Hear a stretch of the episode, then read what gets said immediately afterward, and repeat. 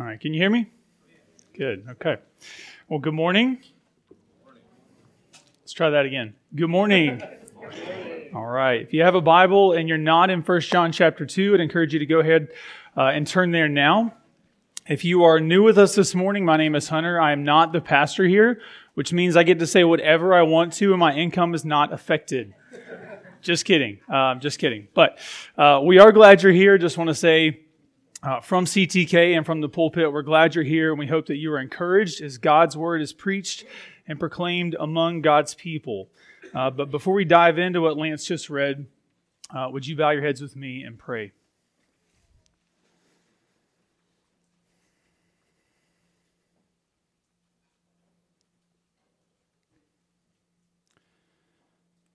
Father, would you create space now for us to silence and still our hearts enough to hear and see you in all of your glory as you actually are. God, help the size uh, of who you are and the sum of who you are and the expanse of who you are in our minds grow uh, to the reality of the God that you are. God, that we would see you high and lifted up, and we would say, God, woe am I, for I am a man and a woman of unclean lips, and my eyes have beheld the Lord. God, and we would see that the only thing that makes us right with you in this moment is the shed blood of Jesus Christ. God, and we have access to the God of the universe by and through the person and work of Christ alone. And so we come before you humbly God, as servants, but more than that, as children, to behold you, to sit at your feet and listen to you. God, even as Mary demonstrated in the Gospels. Lord, I pray in this space that you would fill this room, you would fill our hearts, and you would fill our minds with joy. For the joy of the Lord is our strength. So I pray that you would build up and stir up and shore up the foundation of faith in our people through joy that comes from the presence of God and God alone. We ask this in Jesus' sovereign name. Amen. All right. So I've titled this sermon A Simple Christianity because I think that's what this text, and I think you could say the entire book of First John is all about. John wrote this book for two primary reasons. He wrote it to assure the saints of their salvation and to defend the church from false gospels. And John's means of accomplishing both of these aims is to reteach his audience what it actually means to follow Jesus. And so John is asking his readers in the first century and us this morning to drop our preconceived notions, to forget all of our assumptions, and to loosen our grip on everything that we think it means to follow Jesus. And in doing so, he invites us to relearn what biblical Christianity actually looks like. And we get to learn it from a guy who walked with Jesus for three years bodily on this earth. And now, even in his old age, scholars think that John is probably in his 90s when he's writing this letter, and he is still pouring himself out to fulfill the Great Commission and to advance the cause of the kingdom of God. And so, John gives us three questions to consider to help us identify if we are actually in Christ this morning. I'm going to ask these in the first person. John would ask this this way. He would say, Hey, do you this? But I want us to ask it, do I this? I want us to ask uh, kind of questions of self examination, questions of self assessment. And it would be a good practice after the sermon uh, to go to people you know and love and who can be honest with you. And you can ask them to ask these of you as well, or ask them uh, if you are doing these. And so, the first question and kind of the first point this morning that John would have us ask ourselves is Do I know Christ? Do I know Christ? The second question we should ask is Am I living in the light? Am I living in the light? And the third question would be Am I grounded in grace? Am I grounded in grace? So, first, we should ask ourselves Do I know Christ? You could ask the question, and you may be wondering, Do I love Christ? That would be a good question, and it would be a good question. But that is not the language John uses here. John actually never, not once in this letter, I read it cover to cover just, just to clarify, just to make sure I'm speaking the truth, he never once in this letter writes about uh, Jesus' followers loving Jesus. Instead, he talks about knowing Jesus. And that's the first test that John holds up as to whether or not we are genuine believers. Because according to Jesus, and therefore according to John, real believers know Christ. They know Christ. And the word for know here in the Greek is the word gnosko. Gnosko. It is used to convey an intimate kind of knowledge. It's the kind of knowledge that the Bible speaks of in Genesis chapter 4 when Adam knew Eve and they conceived a child. So it does not get more intimate than this. Right? This is an inside out, all is laid bare way of relating to Jesus.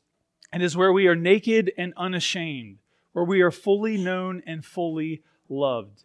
And this is what it means to know Jesus. But how do we know that we know Jesus this way? That's probably the, the better question to ask. How do we measure that? How do we quantify that? And the answer to that question, according to John, is by our obedience. It's by our obedience. John says how well we know Christ is directly related to how closely we obey Christ. Look with me at verse 3 through 6 uh, once again. John writes this. And by this we know that we have come to know him. So that's what we want. That's our aim there. We want to know that we know Jesus. That's the assurance we're looking for. So how do we know that? John says this, we know him if if we keep his commandments. So knowing Christ is conditional in this text, and the condition is that we obey Jesus, which means we can memorize all the scripture we want to. We can tithe on over half of our gross income. Right, we can wake up at 4 a.m. to have prayer meetings with God every day of the year, but if we don't obey, obey Jesus, none of it matters and we don't know him. That is what the scriptures say very clearly because John says that's the only real evidence that proves that we know him, that we love him, that we follow him. And this is John's, uh, this is not just John's opinion. This comes straight from the mouth of Jesus himself. John 14, 15, you don't have to turn there, I'll read it for you. But Jesus says very plainly, If you love me, you will keep my commandments. A few verses later in verse 21, Jesus says, Whoever has my commandments and keeps them or obeys them, he it is who loves me. But this is not just a one off from John. Uh, one of the scariest scriptures, in my opinion, in all the Bible is found in Matthew chapter 7. It's near the end of the Sermon on the Mount. And starting in verse 21, Jesus says this He says, Not everyone who says to me, Lord, Lord, will enter the kingdom of heaven. Which begs the question, well, Jesus, who's going to get in then, right? And Jesus says, only the one who does the will of my Father in heaven, aka who obeys my commands, because Jesus and the Father are one. So to do the will of the Father in heaven is to do the will of Jesus or obey the commands of Jesus. He then goes on to say that on that day, on Judgment Day, many will say to me, Lord, Lord, didn't we prophesy in your name? We drove out demons in your name. We did many mighty works in your name. They have a lot of spiritual party tricks. And Jesus is going to say to many of those people, I never knew you. Word in the Greek there, I never gnosko you. I didn't have an intimate knowledge of you, and you didn't have an intimate knowledge of me. You knew the bio, you knew the Facebook information, you knew, you knew all the statistician uh, stats there is to know, right? Your favorite player on a team, you knew him that way, but you don't have a personal relationship with him. You don't know him inside out, and he doesn't know you that way either. and so, the basis for whether or not we know Christ is do we do the Father's will and do we obey Christ's commands? Now, finally, I want to ask one more question around this point, and that's the question of why. Why is obedience to Christ required in order to know him?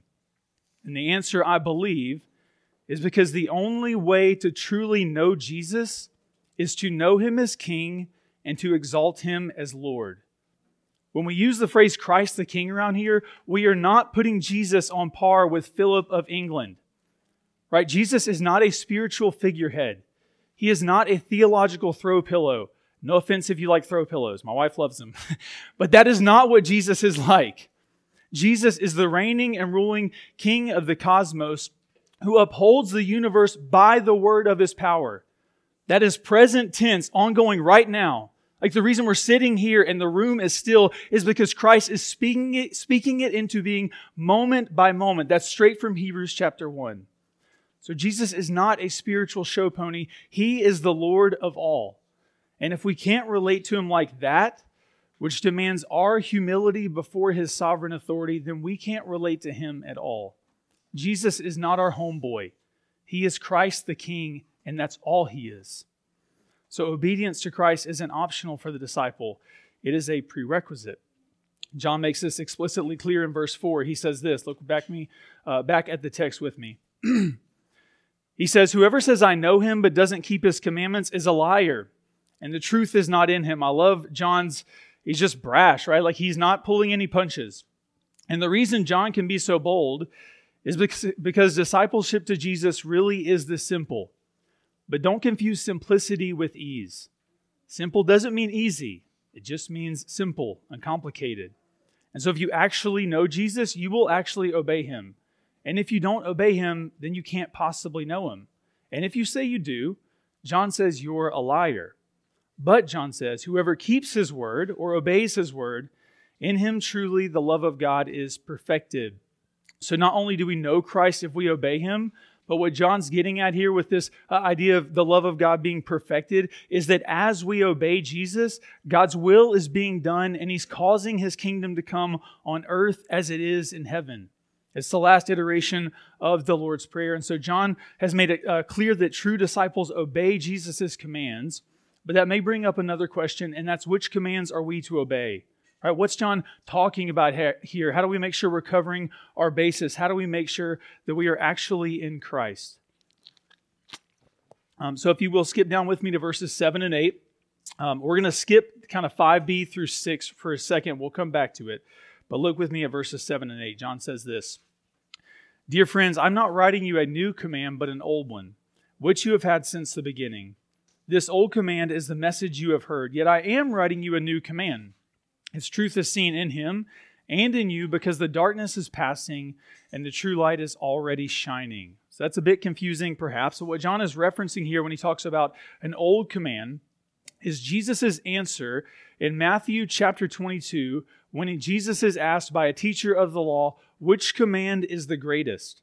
So, Matthew 22, the teacher of the law, essentially a first, uh, first century Jewish lawyer, he comes up and he asks Jesus this, this question, right? Which command is the greatest? And without hesitation, Jesus says it's to love the Lord your God with all your heart, all your soul, and all your mind. And without skipping a beat, Jesus attaches, and the second is like it it's to love your neighbor as yourself. Jesus says all the law and prophets, all the Old Testament, they hang on these two commandments. Now, the reason John says this is an old command is because Jesus here in his response is quoting from the Old Testament books of Leviticus and Deuteronomy. Right? So these are ancient commands. These are not new. Jesus has not come up with these, and he is applauded by the teacher of, law, of the law for his answer. Uh, but at the same time, Jesus and now John are hitching those commands from the Old Testament, from Leviticus and Deuteronomy, and he's hitching them to Jesus' new command found in John chapter 13, verse 34. So, John 13, we're at the Last Supper. That's kind of the scene of John chapter 13.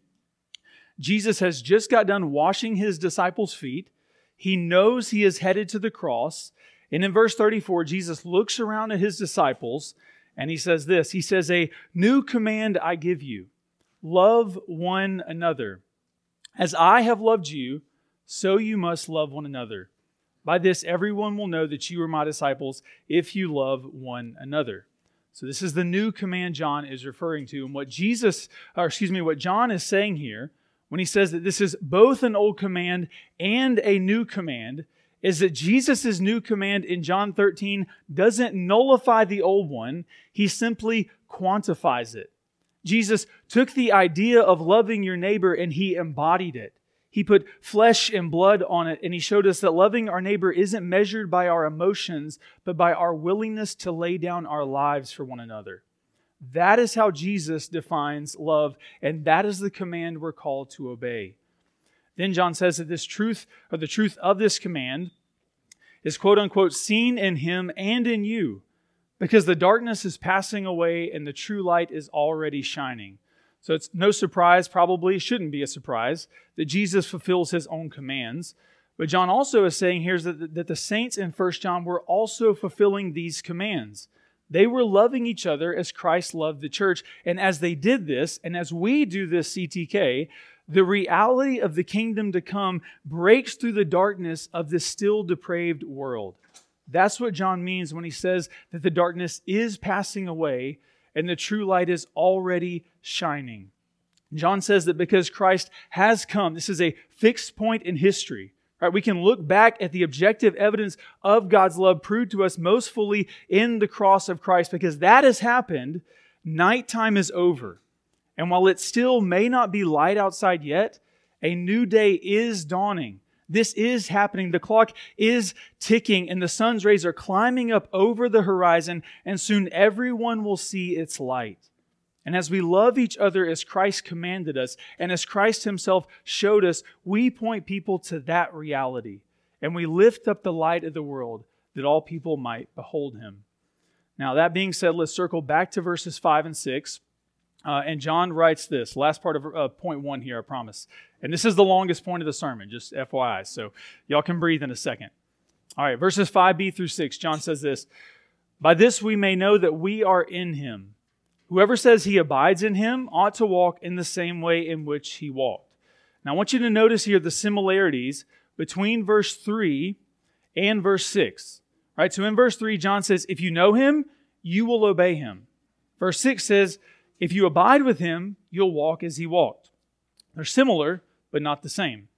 John is using here a literary device called amplification amplification, right? So he's taking, uh, the idea here is John is taking a theological foundation and he's kind of circling back around to it in his letter. And as he does, he's just kind of laying another layer of bricks on the foundation, right? He's building upon what he's already kind of started, so to speak. It's kind of like math. Right? Like if you learn math in, in high school, uh, this is dangerous. This is not on the page. But if you learn math, like I remember going through math classes year after year, and I'm like, why didn't they just teach us this from the beginning? Like they could have covered all of this in like two years of school, right? And they just like take it one step at a time, really slowly. That's what John is doing here in verses three and verses six. This is amplification. So let me find my place. Um, so what John is doing is he's coming back around to this idea. Is his point is that those who know Christ not only obey Christ's commands, that's verse three, but they also obey and adopt Jesus' lifestyle. That's verse six. That's what it means to walk here. To walk means to live. And this is what it means. We read Matthew 11 earlier when Jesus says, Take up my yoke and learn from me, right? He's calling his disciples, and it's why he called his disciples to follow him. He didn't just call them to read about his life or simply believe with them in their minds, right? A lot of people believe in Jesus. He calls us to a whole life learning and obedience, which means that while Christ is our propitiation, as John says in verse 2 of this chapter, he is also our pattern of life. Jesus is our example. He shows us how to live in God's world in God's way. And so I think a good question for us to ask ourselves um, is Are the disciplines of Jesus my disciplines? Right? Do the rhythms of grace that formed and shaped the life of Jesus, do they form and shape my life as well? So do I have purposeful work? do I take intentional rest? Am I in the scriptures often, daily, to some extent, in one form or another? And this might be a hard one, but do you spend more time on social media than you do in the scriptures? That's not about being legalistic, it is about cultivating love. It's about uh, putting your heart down a trajectory to love Jesus for the rest of your life and obey Him that you may be found in Him. Do you spend time with the Lord in prayer and not just simply talking to Him, kind of throwing up your laundry list of, of requests, but you take time to listen to the Lord as well? Are you immersed and integrated in community? And do you have a regular pulse of silence and solitude to withdraw from the noise and pace of our world and to simply locate yourself before God, your Maker?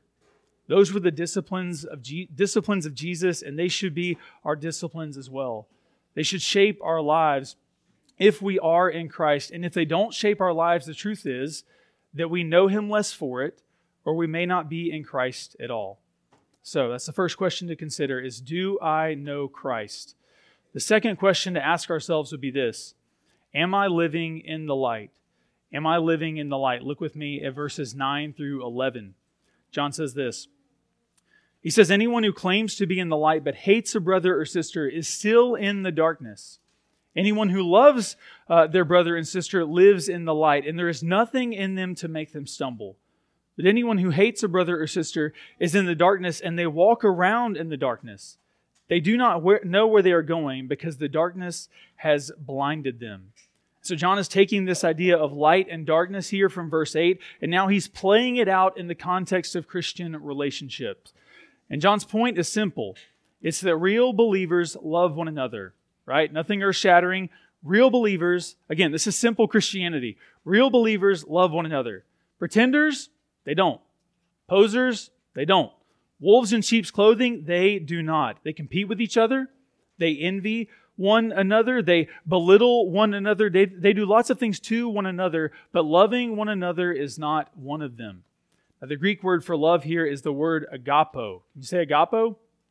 Can feel you guys going to sleep on me. Agapo. Um, so it means this to welcome, to entertain, to love dearly, or to be fond of. And it's actually much closer to the New Testament idea of hospitality than it is our current culture's understanding of the word love. Right? We love everything from our spouse to a bag of Doritos. Right? This is not what uh, John means here when he talks about love. And so, love, as it is taught here, is more tangible than it is emotional. It's based on the actions we carry out, not the feelings we possess. And so, we should be asking ourselves are we generous towards one another?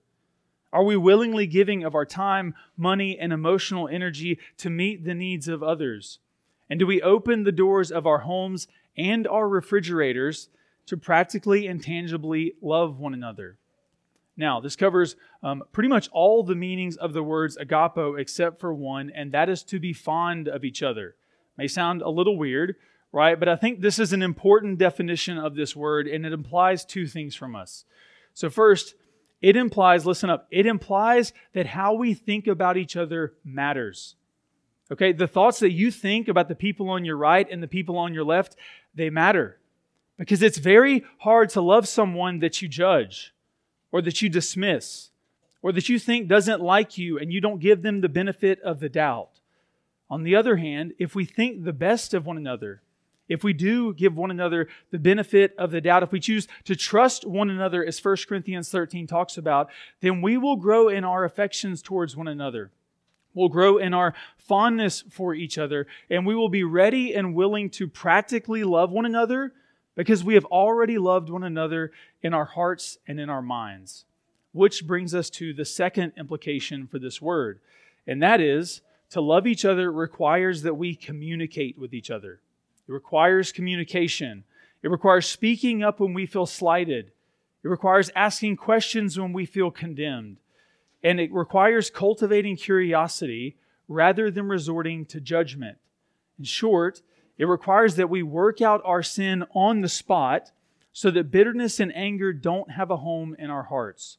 Because if they do, they will smolder the fire inside of us and what was once a flood of holy light will slowly but surely turn to darkness, and will trade the fellowship we once had for the isolation and confusion that darkness inevitably brings. And so, John encourages us this morning to stay in the light, to love one another well, and to work out our sin in real time so that love is the garment that clothes our corporate body. Now, this brings us to our last point and our last question, and it's this are we grounded in grace? Are we grounded in grace? Look with me at verses 12 through 14. John writes this I'm writing to you, little children, because your sins are forgiven for his name's sake. I'm writing to you, fathers, because you know him who is from the beginning. I'm writing to you, young men, because you have overcome the evil one. I write to you, children, because you know the Father. I write to you, fathers, because you know him who is from the beginning. I write to you, young men, because you are strong and the word of God abides in you, and you have overcome the evil one. I'll be honest, when I was prepping for this message, the first two points came pretty easily. And this last one, I was like, what in the world is that about? like around and around we go. I feel like I'm just in a house of mirrors, right?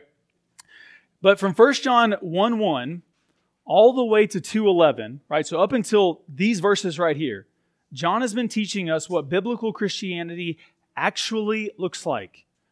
And you get to verse 12, and John takes this really hard right turn, right? With kind of no communication that this is coming, just throws everybody for a loop. And he changes the tone of this letter. Uh, he changes both the tone and the nature of this letter. It's as if to me, John steps out from behind his lectern. He kind of comes out of teaching mode, and he starts to speak to his people as a pastor. And he speaks to them in a very personal way. I actually think that when John wrote these letters, he probably had specific names, faces, and stories in mind. Now, at first reading, it may look like John is addressing three specific populations here. There's kind of three couplets. I think that's the right terminology. I've got like a three by two grid. So you have fathers, young men, and children, right? That's the three kind of populations John is addressing in these three verses. But if you look closer, in the Greek, the word for children here, both times, there's actually different words, but both of them are used num- numerous times throughout the letter of First John. And every other place they're used in the letter of First John, John is addressing the church as a whole. Does that make sense? Okay, got a few head nods. Nobody's doing this, so I'm going to keep going. All right. So I think when John speaks to children in this in these three verses, he is speaking to the church as a whole. Commentators are kind of mixed about this, but they probably love to feel original anyway. So you, you can't always pay attention to all of them. Um, but then he does address specifically these older men, these fathers, and he addresses uh, these younger men and younger women. You can, women, this is inclusive of you too. This is not PC for nowadays, but whatever. Um, and, and so, anyway, to the church at large, when he's writing to children, he says this He says, I'm writing you all, or in Georgia, we would say y'all, because your sins are forgiven for his name's sake. He goes on in verse 13 to say this to the children. He says, I'm writing you because we, the church, know the Father. And so John gives the church both the reason and the result of their forgiveness. And he does it by grounding their salvation in the person and work of Jesus Christ. And we see this most clearly in this little phrase he tacks on there that says, for his name's sake.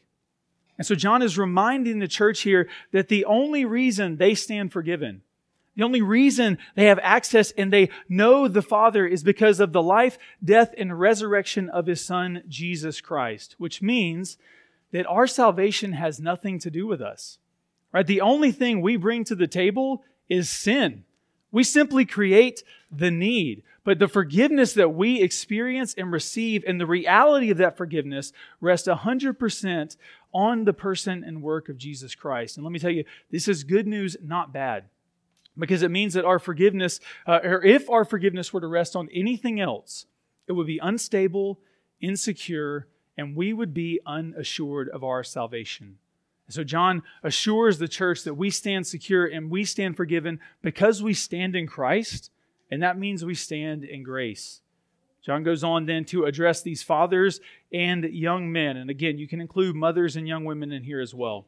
And so, for fathers, John has in mind here the believer who has been walking with Jesus for probably longer than most of us have been alive. Right? They have seen hilltops and they've seen valleys, and they have matured and walked with Jesus, Jesus through different seasons of their life. And to John, excuse me, to them, John says, uh, both in verse 13 and verse 14, this one simple phrase. He says, I write to you because you know him who is from the beginning. He addresses the fathers two times. He says the exact same thing both times in these three verses. He just repeats himself. I write to you because you know him who is from the beginning. Now, the other group John addresses are the young men and the young women in the church. And these are believers who have had a relationship with Jesus for some time. So they're not new believers, right? They've seen some spiritual growth. They're eating solid food.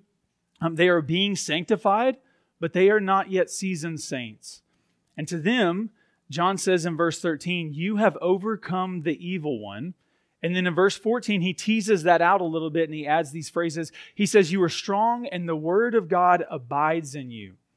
So, the question is, why does John address these specific populations in these specific ways?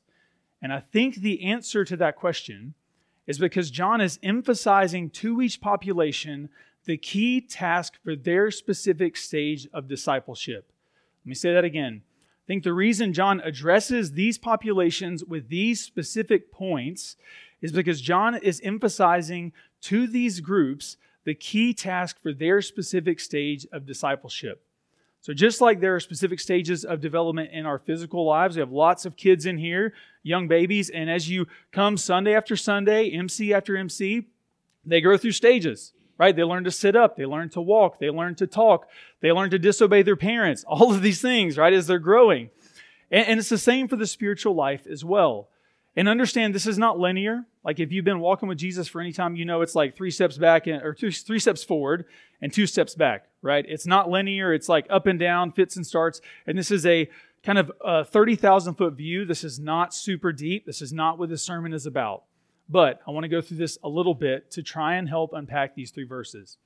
So, when a person, an unbeliever, repents and believes the gospel, right? Their sins are forgiven, they are born again, and that person, this baby in Christ, is usually just ecstatic to be alive, right? Everything seems brighter, like you just turned up the brightness on the screen of their life. They are just loving everything. Everything is a gift, right? And it's fantastic and it's a miracle and it is to be celebrated.